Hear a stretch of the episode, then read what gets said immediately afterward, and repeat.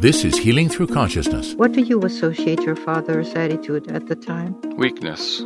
He allowed the family to deteriorate, and I always saw him as a very weak man. Let's try now to see how this inner weakness works inside of you. Welcome to another therapy session online. I'm Richard Lloyd Jones.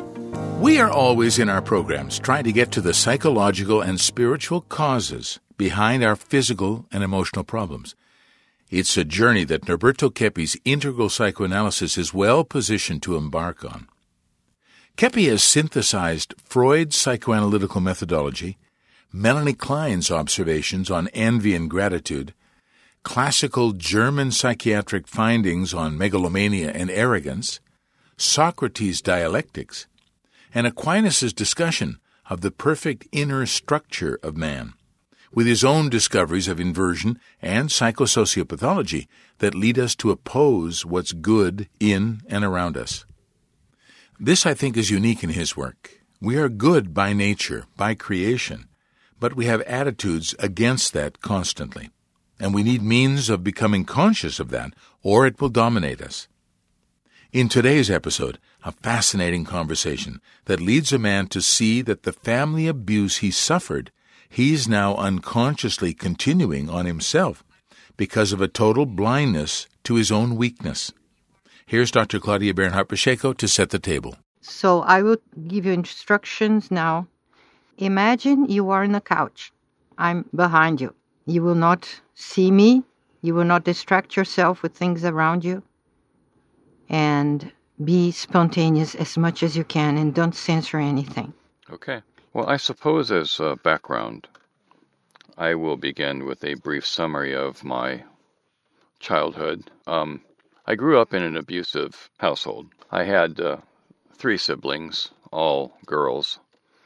My father would not discipline the girls, so since he wouldn't punish them physically, spanking them, I received all the spankings for everybody in the household. Of course, I didn't think that was terribly just, but I was the boy and I could take it. Uh, as I grew a bit older, the beatings became, well, beatings. My father uh, was a big guy, like I'm a big man now. He put me in the hospital three times. Back in those days, there wasn't such a thing as you know, child protective services or whatever. And uh, you made an excuse. Well, you know, he was playing on the roof and he fell off, or he walked into the door. So the broken ribs and the bruises were all explained away, and the doctors didn't ask any questions. So I knew that were I to stay there, eventually something bad was going to happen. Either I was going to lash out at him with a weapon, to defend myself, or he was going to kill me, literally kill me. So at 16, I had my own truck. I had been working since I was 14. I was very industrious. And uh, I worked evenings and weekends after high school. I bought a brand new truck right off the showroom floor at the age of 16. I was the only person in a very large high school that was able to do that without any parental assistance. So when I had my license and my truck, I left home at 16 for self preservation. But from that early beginning, I had no choice but to strike out on my own, and I realized that whatever my life was going to become, it was up to me. There was no assistance being offered. I was completely alone. So I had my own apartment and I worked in a machine shop saving money for college. No one in my family had ever talked about college. No one had ever gone to college. But I definitely knew I was charting a different path. This was a new chapter in a new family branch, I guess you could say. So, after a couple years of saving, paying off my truck, I enrolled in college. Everyone discouraged me, so Nobody said I could do it. Everyone said, You can't do that. No one's ever done that in our family, blah, blah, blah. But I thought, well, look, if I try and I fail, at least I have tried and I have my answer. So I thought, I have nothing to lose. And it turned out I did rather well in school, so I stayed and I started taking day classes. I quit my job, started working night shift at Jack in the Box, 7 p.m. till 3 in the morning. Anything I had to do to stay in school. So, uh, seven years later, I ended up with uh, a master's and two bachelor's degrees. It of what? Well, I had what? a master's in architecture a bachelor's in, in architecture and a another bachelor's in construction management.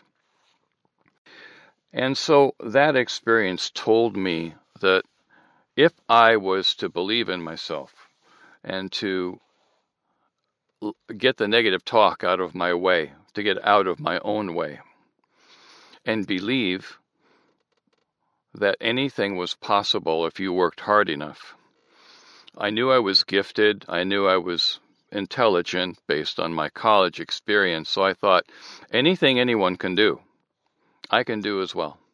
I just have to put in the time and the study. So I worked for over a decade in architecture and another 12, 14 years in construction management. I had the unique opportunity to build a lot of the projects that I designed it was an amazing, amazing time. But from the time I was in college, a friend of mine, who is still to this day my best friend in the world, got me in, involved in technology. Now, in those days, the internet was just coming of age. I'm talking 77, 78. And we would go on something called the ARPANET, and we would hack into it and talk to people in the Balkans and Ukraine, and this goes back to the Balkans War. Back then, a, a phone call like that would cost you a thousand dollars, but we could do it for free. We thought that was pretty cool. So we started building computers back when you had to build a plywood box to put the components in, and you bought the pieces at Radio Shack. And that eventually evolved into my career. So, um, construction management yielded to IT, and for the next 30 years, I became an IT specialist and eventually was running a nationwide computer network encompassing 25 offices and 4,000 employees. COVID came along and took that job away because by then I was making a fairly handsome salary. And uh, they were looking for budget cuts. So, since I was at the top of the food chain, my job got cut. And uh, they installed one of my subordinates in my position. So that's when voiceover came up. People had told me all my life I should do something with my voice, but I was quite happy with my three different careers. I was successful at all of them. I loved all of them. I always did what I loved my whole life, so I was really very fortunate. I got to do precisely what my heart loved. And I was good at it. God gave me certain gifts. God has been very, very good to me. I'll finish with um, I recently, within the last couple of months, have had some significant medical challenges. I was always extraordinarily healthy. I was the guy who hadn't been sick in 30 years. Uh, in my 29 years of working for the same company in IT, I had only taken three sick days. I always believed that the key to health was to believe that God put everything on the earth that we needed for perfect health. And if I simply treated my body the way God designed it to be treated in my diet, exercise, and so on. I was never overweight. I had a good diet. I exercised regularly. And I was extraordinarily healthy all of my life. I hadn't darkened the doors of a hospital in 35 years. Then one morning I was out for a ride on my mountain bike, and I felt a pain over my heart as I was climbing a hill. And uh, I'd never had that before. It was a brand new experience. And so I uh, dismounted the bike and I started pushing it, just walking beside it. And after about 20 yards, that didn't work anymore.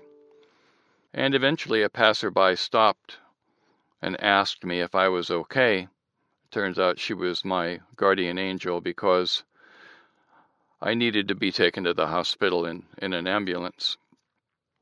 And that day changed the rest of my life because I was having a heart attack. Um, it was uh, it was an awakening for me because it showed me that even though I had led a healthy lifestyle, I'd done everything right, even according to the doctors. There were limits. And uh, my father's genetics caught up with me, and I had clogged arteries. And I needed immediate surgery when I got to the hospital, so I had heart surgery. And uh, I'm still in the process of uh, recovering from that sufficiently so that I can have another major procedure on my heart. I'm going to put that off for a couple of months, and then I'll be going back to a different hospital for another procedure. And um, that kind of brings us up to date. Well, where were you born? I was born in Michigan. And now where do you live? I'm now in Southern California. I've been here since I was eight. Okay. So let's go back to your to the beginning of your talk today. You said that your father protected your siblings and discharged in you his anger. Right? Yes. Um, let's try to do a free association with your father's attitude at the time. Hmm. What do you associate your father's attitude at the time? Weakness. In what sense? He was, for many years, allowing my mother to be an alcoholic and a habitual gambler. And because he was too weak to lead in the household and get her the help she needed, he allowed the family to deteriorate. And I always saw him as a very weak man because he had no backbone. Let's try now to see how this inner weakness works inside of you. Hmm. Because for 35 years or more, you did not realize that you also have a weak aspect inside of you. And you were playing to be stronger than you could be. You were hiding this inner weakness inside of you and thinking that trouble could only come from your family and not from within you. So let's try to see this weakness that is inside of you and is causing you so much pain now. Hmm. You have an opportunity now to look into yourself and discover do you perceive that you want to be stronger than you really are? Like pushing yourself, beating yourself up sometimes to be strong? Yes, I, I do believe that's true. Um, I always felt that I had to be the strong one because there was nobody else who was going to come along and do it for me. I always felt alone in my goals. I didn't have a support system. So I think I overcompensated in some ways. Uh, uh, like you say, perhaps putting on the facade of strength while simultaneously wishing it were different, wishing that I could rest and trust somebody to care for me the way I ended up taking care of so many others in my life. But this is an un- unloving attitude towards you. Well, I suppose so. Um, I guess I gave up at some point. I didn't feel loved as a child, obviously. My mother didn't show me any love because I knew she was an alcoholic. And so she continually tried to discredit me, to my father and to my siblings because I was a threat to her. She wanted to keep drinking, and I wanted to see her get help. So there was no love coming there, and my father just saw me as a constant pain in the butt because I was always trying to get him to step up and be a man, but he never stepped up.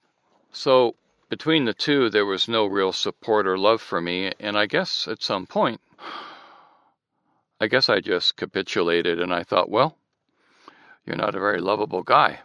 You just caused trouble. and in fact, all I was trying to do was to stand up for truth. But truth is never popular. So probably you have this inversion in here. You think that if you feel your inner weakness, if you acknowledge it, you will be weak. But if you pretend you don't have this weakness, you will be only strong, and weakness will not exist inside of you. And this is bringing you a repression, an inner repression, which is causing you stress and harming your health. So if you do feel your weakness, consciously feel, it will give you more strength.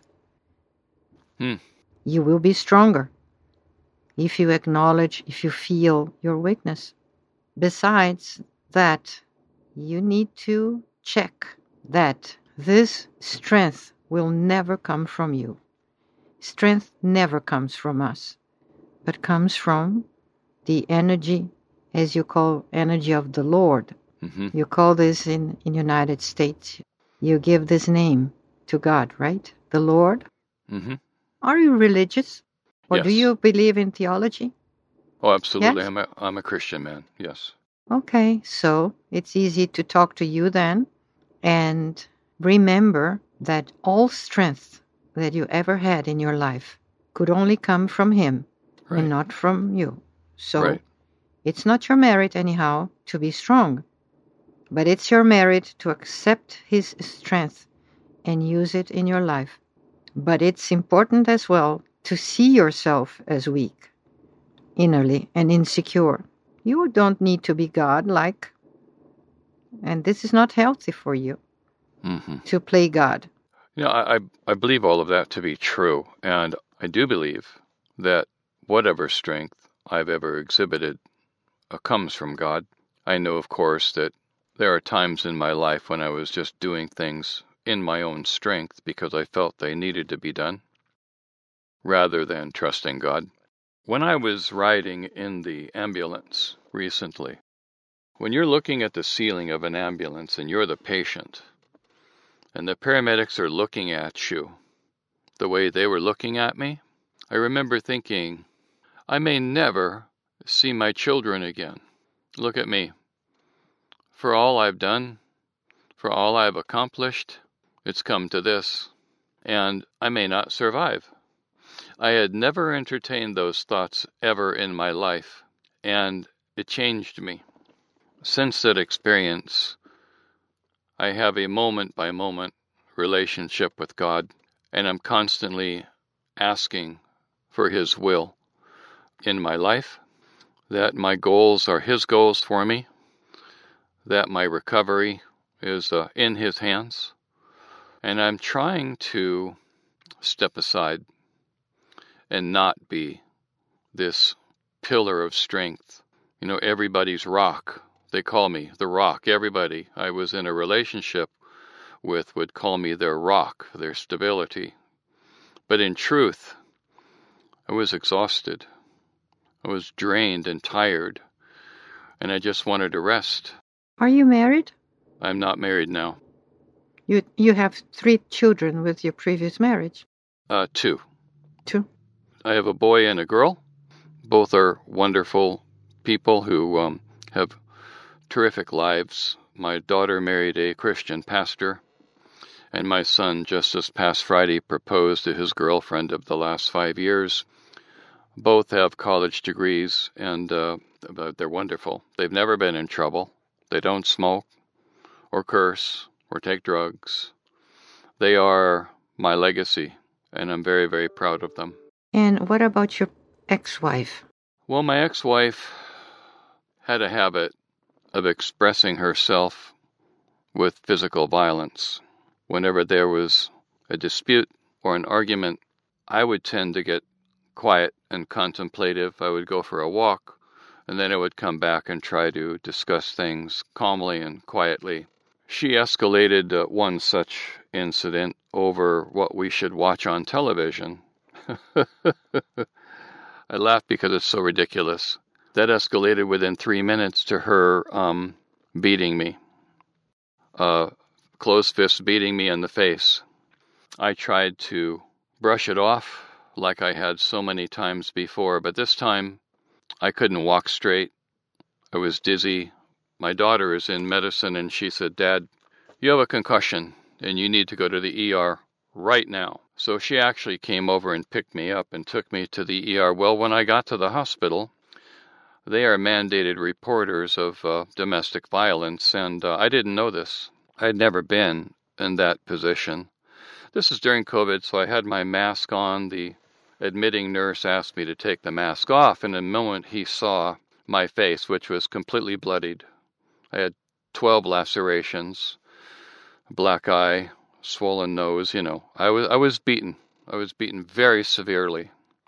And I wouldn't hit back to defend myself because I won't strike a woman. I'm six, you know, two, 230 pounds, and I could I could kill somebody, so I won't strike anyone in anger. So they said, Well, sir, we are mandated reporters. If we don't report this as domestic violence to the police, we could lose our license. I said, Well, I'm not here to cause you problems. I'm here to get treatment, so do what you have to do. So they called the police. Police came to the hospital and interviewed me. They went to my home and interviewed her. Of course, there wasn't a mark on her. And they took her to jail. And that's the last time I ever saw her. She had to serve a year in jail and take 52 classes in uh, domestic violence, during which time we divorced. So that's not a pretty story, but that's the truth. So now it's a good opportunity to explain some basics to you. As you mentioned your situation with your ex wife, do you see any similarities in what happened in your childhood and then now with your ex wife? I see in your situation with your marriage a similarity, a correspondence so to what you lived in your childhood in your family. Mm-hmm. So, this is what we call in psychoanalysis, integral psychoanalysis, that your unconscious worked against you. Do right. you perceive that there is a similarity, a correlation between what happened in your childhood and then now in your marriage? I, I hope you, you do perceive that unconsciously you had a self destructive behavior that led you to accept a person unknowingly, I mean unconsciously, there was a resonance between your unconscious and your wife. So, this is something that you need to go deeper and understand better because now you don't have your father anymore, you don't have your siblings or your mother to attack you, you don't have your ex wife to attack you, but there is this inversion inside of you, this sort of drive to self destructivity. So you need to go deeper in that. Otherwise, this unconscious will keep working against you. Mm-hmm. And God is bringing to your attention this problem through me now, through this conversation. Okay? So God right. speaks to us through science as well. Yes. And there is indeed a very good, very important consciousness for you to research, to dig more, and to see if you can acknowledge so you can have better control of your life from now on. And you will need it because we have inside of our unconscious a big inversion, which we call in Christianity the original sin. Mm. The we have this original sin in our DNA. This is inversion. It's a, a kind of attitude that works invertedly against us, against our being, against what is divine in us. If we don't see this, we cannot be better than we have been. Okay? So we need to understand inversion in depth. We need to see how you destroy yourself. You need to feel this better so you can have the power over this inversion inside of you. This attitude that goes against your being, your divine being. And this is in everyone. This is not only in you, this is everywhere in everybody. Yeah. Okay? Even your wife. She was fighting against her true being, and that's what she did.